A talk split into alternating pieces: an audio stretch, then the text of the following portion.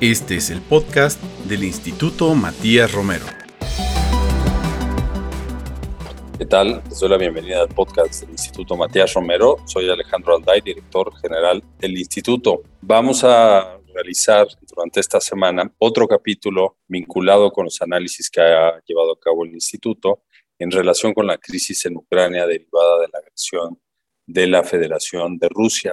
Y hoy cumpliendo dos eh, criterios fundamentales del instituto, que son fortalecer la vinculación con la Academia Mexicana y también mantener equidad de género en la participación en este podcast, tenemos como invitada a la doctora Aribel Contreras, quien es doctora en Administración y Dirección de Empresas por la Universidad Politécnica de Cataluña, es analista en asuntos eh, internacionales y coordinadora también de la licenciatura de Negocios Globales de la Universidad Iberoamericana. Bienvenida, Aribel, ¿cómo estás? Al contrario, Alejandro, es un gusto estar aquí con ustedes en tu espacio. Por fin se me hizo porque faltó agregar que soy dignamente orgullosa, egresada del Instituto Matías Romero, que atinadamente diriges, Alejandro. Así que para mí es un orgullo poder estar aquí contigo y con todo tu auditorio. Así es, eso nos da una emoción especial también tenerte aquí, Aribel. Me gustaría comenzar dentro de los distintos aspectos de la crisis que se ha generado por esta guerra en Ucrania. Hemos visto como parte de las respuestas de Occidente, un paquete de sanciones importante por parte de la Unión Europea y también de Estados Unidos. ¿Qué nos puedes comentar de inicio sobre los efectos que han generado estas sanciones y si podemos hablar de una regresión también de estos efectos bajo un efecto, entre comillas, boomerang? Aribel. Me parece sumamente atinada tu pregunta y cuestionamiento, Alejandro, porque hemos visto que mediáticamente solo se habla de sanciones, pero no se habla de las consecuencias de implementar estas sanciones. Es decir, al aplicar o dirigirse cualquier medida económica para estrangular la economía rusa, también hay un efecto que se regresa hacia el resto de la economía global. Cuando vemos el alza de los precios en los energéticos, pero también el alza de las materias primas, gran desempleo, una inflación disparada alrededor del mundo, donde la inflación en Rusia ya alcanzó los 20 puntos porcentuales, pero la de Estados Unidos ha roto cifras históricas con un 8.3%. Entendemos que aplicar una sanción a Rusia ya no es como si fuera en el pasado. Hoy las economías están tan interdependientes que cualquier movimiento en este tablero va a tener un impacto alrededor del mundo. Y parte de este impacto, me parece, Alejandro, hablar de una crisis de los energéticos, pero también hablar de una nueva arquitectura en cuestión de cómo está estructurada la industria energética, pero también ya tenemos que hablar entonces de una crisis en los alimentos porque se pone a temblar la seguridad alimentaria. Y entonces cuando damos una mirada a todas estas aristas, entonces, aquí yo pongo y comparto con tu auditorio algo de lo cual he escrito en algunos medios, así como en 1981 se creó eh, el concepto de efecto vodka, que fue lo contrario, que el precio de las materias primas rusas cayeron, ahora es al revés, todo se dispara, se sale de control y por lo tanto estamos viviendo toda una reconfiguración, una nueva arquitectura donde estamos viendo que las cadenas de suministro, por un lado, comienzan a fracturarse más y más, pero por el otro lado, por más que las sanciones aplicadas a Rusia intentaron ser encaminadas para contener este conflicto en Ucrania, hoy lo que vemos, Alejandro, es que todo eso lo único que ha generado, además de otros elementos, es atizar más este conflicto y cada vez vemos que todas las medidas están teniendo como resultado abonar más hacia la guerra que hacia la paz, Alejandro. Muchas gracias por este comentario introductorio a nivel. Pero a ver, uno de los propósitos de aplicar sanciones por parte de los países occidentales ha sido precisamente pues ponerle difícil la situación al gobierno ruso, pero también a la sociedad rusa indirectamente, aunque no se diga. Es decir, el bloqueo que le han puesto la Unión Europea al espacio aéreo, a los puertos, las sanciones individuales, lo que estamos viendo ahora como una búsqueda de nuevos proveedores de hidrocarburos por parte de países europeos. Vimos una gira que llevó a cabo el, canciller Scholz a África hace unos días precisamente en busca de eso. eh, sacarlo del sistema internacional de pagos, el SWIFT, no tiene un efecto en la población rusa hasta este momento? Me parece que lamentablemente, como en cada conflicto, la sociedad civil es quien tiene que absorber y asumir gran parte de ese costo. Es decir, por un lado el gobierno asume el costo político, el costo militar, pero ¿qué ha atinado tu pregunta, no? O sea, el ruso que va a hacer un súper, ¿cómo es que su moneda, el rublo, ya perdió valor y entonces ahora tiene que adquirir con lo mismo menos, ¿no? O sea, lamentablemente al perder valor, cuando quiere adquirir cualquier tipo de mercancía, pues ahora se enfrenta a escasez de productos en los anaqueles, pero también se enfrenta a que ya ante estas medidas, pues ya no puede estar utilizando las tarjetas de crédito como en el pasado, no puede estar haciendo operaciones. De hecho, yo creo que varios de los que nos están escuchando aquí en tu espacio, Alejandro, coincidirán con nosotros en que cuántos mexicanos no se quedaron sin poder hacer este acercamiento de un contrato comercial, una venta, una exportación, precisamente porque no existía ya la garantía de que se iban a poder hacer las transacciones comerciales. Entonces estamos viendo que empresarios se están viendo afectados, pero también pues la sociedad rusa al tener que enfrentarse a pérdida del poder adquisitivo. Bien, ahora tú mencionabas al principio sobre pues una reconfiguración, digamos, del sistema internacional, pasando ya a la parte de, la, los efectos políticos del conflicto en la geopolítica en concreto. ¿Cómo observas esta reconfiguración a partir de febrero de este año, en donde, pues, franca y abiertamente, uno de los países que son garantes del sistema internacional en lo que tiene que ver con la paz y la seguridad, miembro permanente del Consejo de Seguridad, agrede a un Estado miembro de las Naciones Unidas. A pesar de que existe eh, pues ciertas confrontaciones a lo largo de, estas décadas, durante la Guerra Fría, después de la época de la Guerra Fría, veíamos que había un status quo, a pesar de el, el mundo tenía cierta estabilidad. Ahora, ante esta lamentable situación que se vive en Ucrania, pues estamos viendo que se rompe por completo lo que es la estabilidad en la seguridad internacional. Y entonces ahí yo te quiero compartir, Alejandro, que desde que empezó la pandemia, yo empecé a poner sobre eh, la mesa la posibilidad de hablar de una segunda guerra fría. Estamos viviendo una época distinta con nuevos actores políticos y no políticos, nuevas amenazas globales, pero también nuevas crisis, Alejandro. El año pasado fue el año de las crisis, ¿no? Que iba desde los energéticos, la democracia, el multilateralismo, la crisis de las vacunas, pero también eh, la crisis humanitaria y migratoria. Entonces, ahora este año, eh, tú decías, cómo es que el mundo se ha cambiado a partir de febrero, ¿no?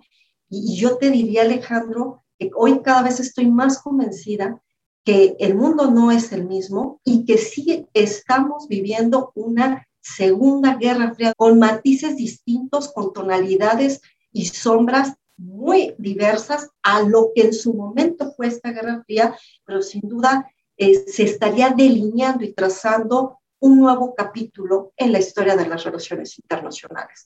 Tenemos la política de libertad absoluta de expresión, entender esta Guerra Fría 2.0, porque a quienes confronta, porque la Guerra Fría tenía una confrontación muy clara ideológica entre dos potencias, pero en este caso, como tú señalas, nuevos actores, nuevos retos en el ámbito internacional, ¿cómo configuras la confrontación en una Guerra Fría 2.0?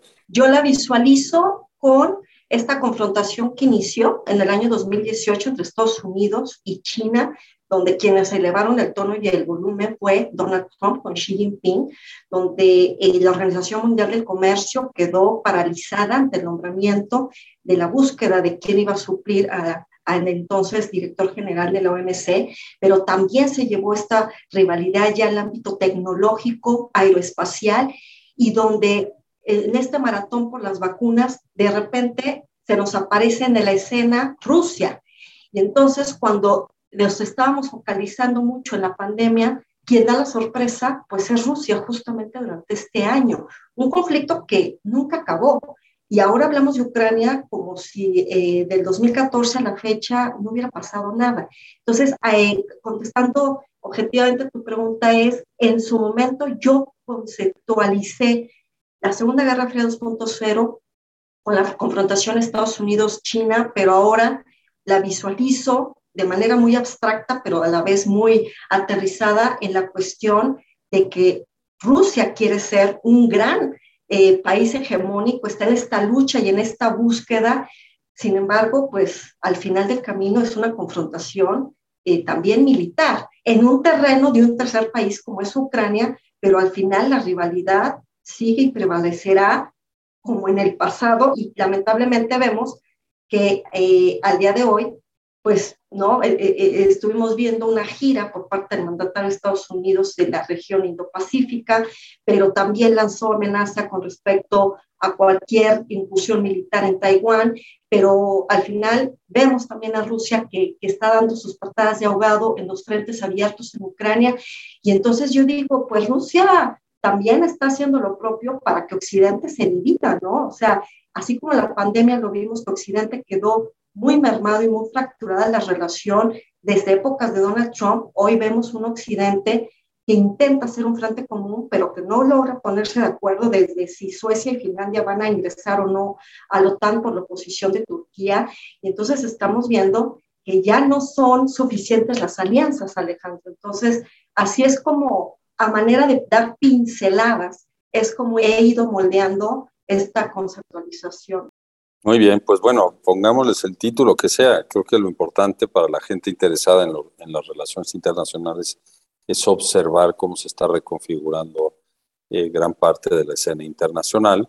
Desde luego la OTAN es central ahora en esta reconfiguración porque la guerra en Ucrania la ha venido a cohesionar y posiblemente ampliar con la intención ya expresada por dos países, Finlandia y Suecia, de vincularse a la OTAN. Ahora, Aribel, tú mencionaste al principio sobre los posibles riesgos de una recesión global como efectos económicos de lo que está sucediendo hoy en día entre Rusia y Ucrania. ¿Podrías compartirnos un comentario sobre esto? Sí, por supuesto. Fíjate, Alejandro, que recién empezó la guerra en Ucrania.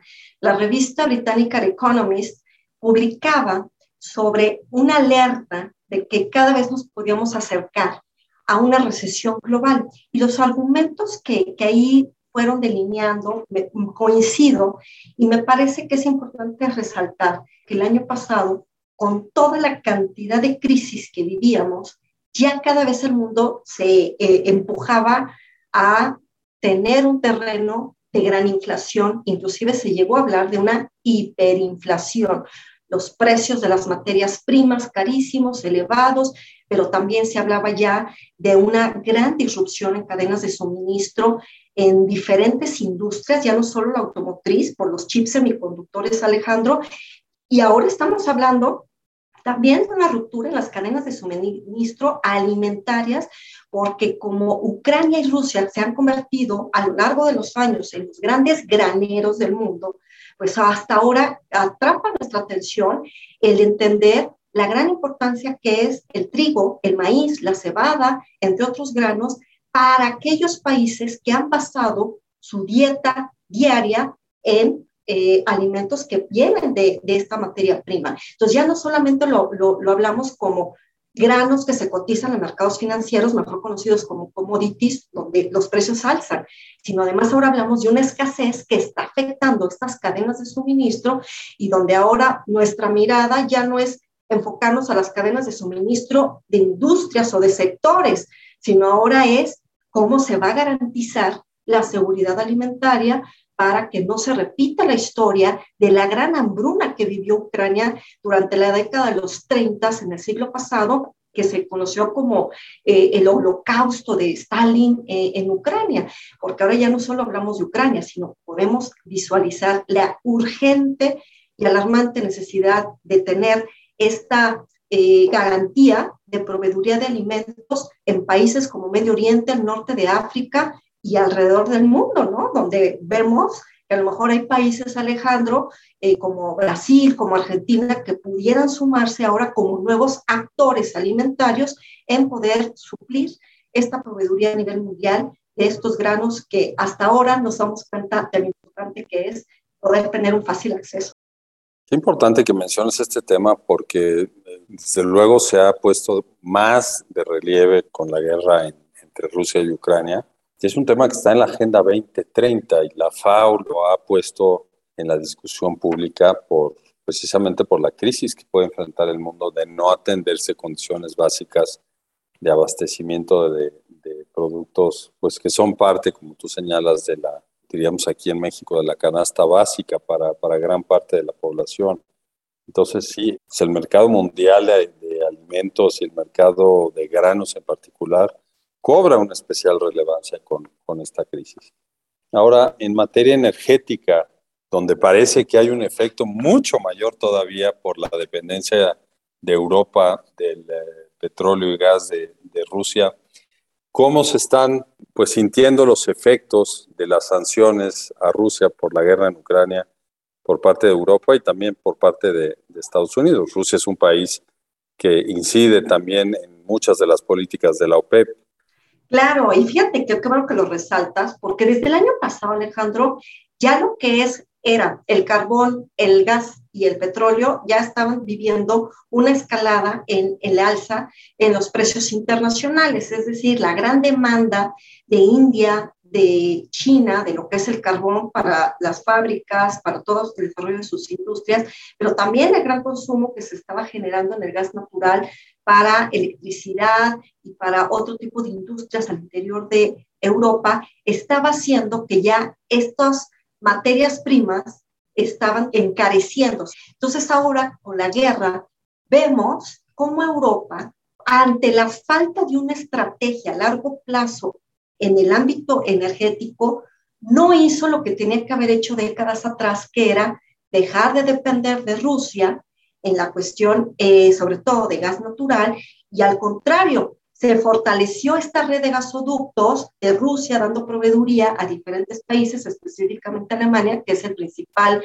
importador de gas natural ruso, y se descuidó mucho, por ejemplo, el gasoducto que conecta Algeria con España. Eh, se construyó el otro gasoducto que conocemos como Nord Stream 2, que quedó paralizada eh, la apertura a la luz de lo que ya se veía venir con la escalada de confrontación con Rusia.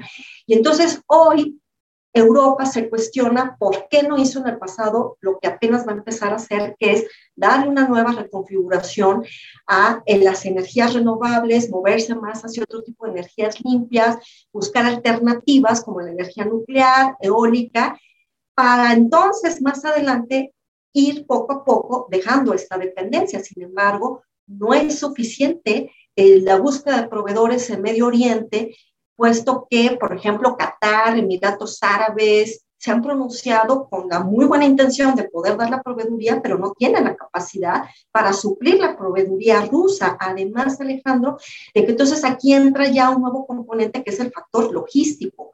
No es lo mismo trasladar el gas natural a través de un gasoducto en su estado natural, que es el estado gaseoso, que tener que pasarlo a un gas natural líquido para poder ser transportado a través de los buques gaseros.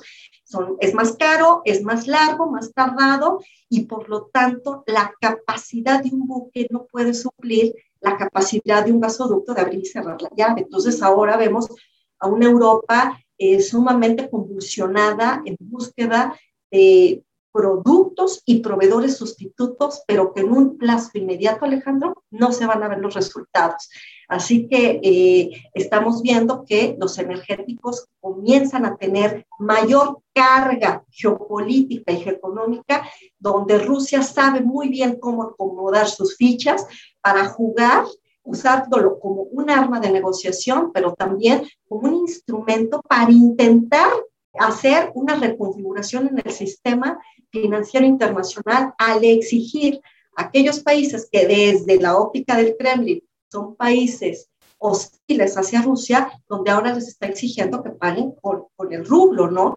Esa es una manera también de presionar a que se mueva la forma en cómo está diseñada la arquitectura comercial internacional. ¿Lo va a lograr o no lo va a lograr? Te puedo decir que en corto plazo no, pero ya se están moviendo las fichas desde Rusia y desde China para a largo plazo intentar desplazar al dólar como la moneda hegemónica en todas las transacciones comerciales internacionales junto al euro. Así que esto no lo debemos de perder de vista y me parece que es un tema muy interesante que dará mucho de qué hablar, pero sobre todo a mediano plazo, Alejandro. Pues sí, desde luego que los, los recursos naturales de Rusia son parte de sus activos para negociar en el ámbito internacional. Su economía pues no es tan sólida como la de los países a los que está, digamos, confrontado desde un punto de vista de las sanciones, efecto de la guerra. Pero bueno, veremos y habrá que observar también cómo se alinea con, con China, si es que esto sucede o China toma ventaja de esta necesidad rusa de encontrar eh, una alianza para fortalecer sus posiciones frente al llamado Occidente. Esto será muy importante. Bien, Aribel, nuestro podcast tiene tiempo limitado. Me gustaría darte unos minutos para hacer un comentario final que tú consideres pueda concluir esta tan interesante conversación que hemos tenido contigo sobre este aspecto muy puntual de la crisis en Ucrania. Claro que sí, Alejandro, y antes que nada, muchísimas gracias por poder permitir estar aquí con el Instituto Matías Romero. Y como una reflexión final sería que hoy nos debe quedar muy clara la reflexión y el cuestionamiento de si la expansión de la OTAN cada vez se debe de cuestionar más, si eso no será eh, la pólvora que busca Vladimir Putin para generar más confrontaciones. Hoy hablamos de Ucrania, mañana sobre qué país será. Y si en este choque de trenes entre Rusia y Occidente, en verdad la salida hacia la paz será seguir financiando la guerra o, me pregunto yo, ¿dónde está el rol de estos líderes que en verdad deberían de buscar la paz y no seguir alimentando la guerra? Esa sería mi reflexión final, Alejandro, y un gusto haber estado aquí contigo. Pues muchísimas gracias a la doctora Aribel Contreras por su participación en este espacio, una graduada de la maestría del Instituto Matías Romero, lo cual nos da un enorme orgullo poder reconectar con una persona que en parte de su formación pasó por las aulas del instituto. Y recuerda a nuestro auditorio que este podcast forma parte ya de un playlist que tenemos en Spotify dedicado específicamente a escuchar lo que expertas y expertos como la doctora Aribel Contreras nos comparten sobre la crisis en Ucrania. Muchísimas gracias. Al contrario, Alejandro, muchísimas gracias a ti, a todo el equipo del Instituto Matías Romero. Y pues que sigan los podcasts porque es material sumamente útil e importante. Yo lo comparto siempre mucho con, con mis estudiantes, así que sigamos recomendándolos porque es eh, materia prima eh, de gran calidad intelectual y que esta cadena de suministro intelectual no tenga ningún tipo de disrupción, Alejandro. Así que sigamos abonando por eh, la generación de conocimiento en el Instituto Matías Romero. Muchas gracias, ese es nuestro objetivo. Entonces, pues, lo seguiremos haciendo. Nos escuchamos en el próximo capítulo de nuestro podcast. Hasta pronto. Puedes consultar el resto de los podcasts y MR en Spotify, Apple Podcast y SoundCloud, así como en el sitio web del Instituto Matías Romero. Este podcast es una producción de la Dirección de Difusión del Instituto Matías Romero.